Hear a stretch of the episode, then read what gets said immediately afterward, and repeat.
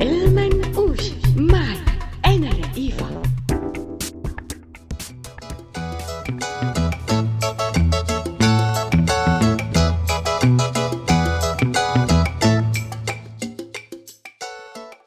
إنه أحياناً بقعد وبصفن لحالي قديش كان جيلنا محظوظ بمسلسلات الأطفال وقديش تعلمنا منها عبر ومواعظ وخبرات. أول شي صارت أفلام الكرتون متحركة مثل العالم والناس وشفنا ملون مو أبيض وأسود وصحيح ما شفنا مسلسلات الإمبريالية الأمريكية مثل ميكي ماوس ودونالد داك وهالشغلات اللي كانت خربت عقل الطفل العربي. لو شفناها لا سمح الله. بس الرفاق البعثيين مننوا علينا بعدد من المسلسلات السوفيتية والأفلام يلي بتحكي عن سمكة بتلبي الطلبات بالإضافة لإغناء حياتنا الثقافية ببطولات الروس وخاصة بالسينما الكندي. بالإضافة لعدد كبير من المسلسلات اليابانية الإنمي. وعن هي المسلسلات اليابانية إجتني هي الفكرة. على ما يبدو كانوا رفقاتنا البعثيين بوزارة الإعلام وبالتلفزيون السوري عم يحضرونا للمرحلة يلي عم بنعيشها اليوم.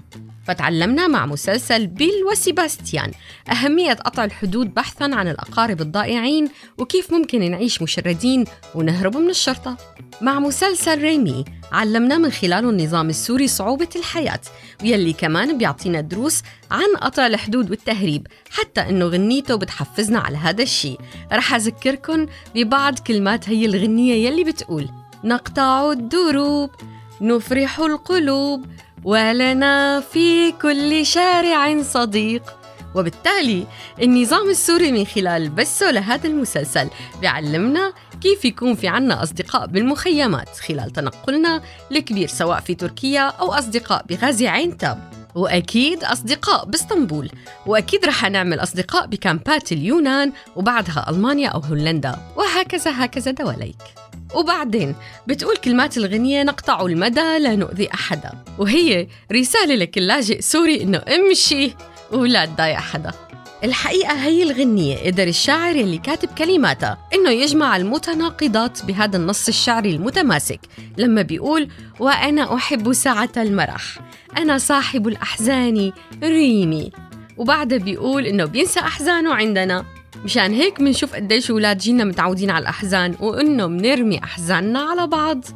بمسلسل ساندي بيل منشوف أول ملامح للمواطنة الصحفية ساندي. وأكيد منشوف قصص مثل غرق القوارب والغرق بالأنهار وأكيد أطفال أيتام وأولاد مشردين.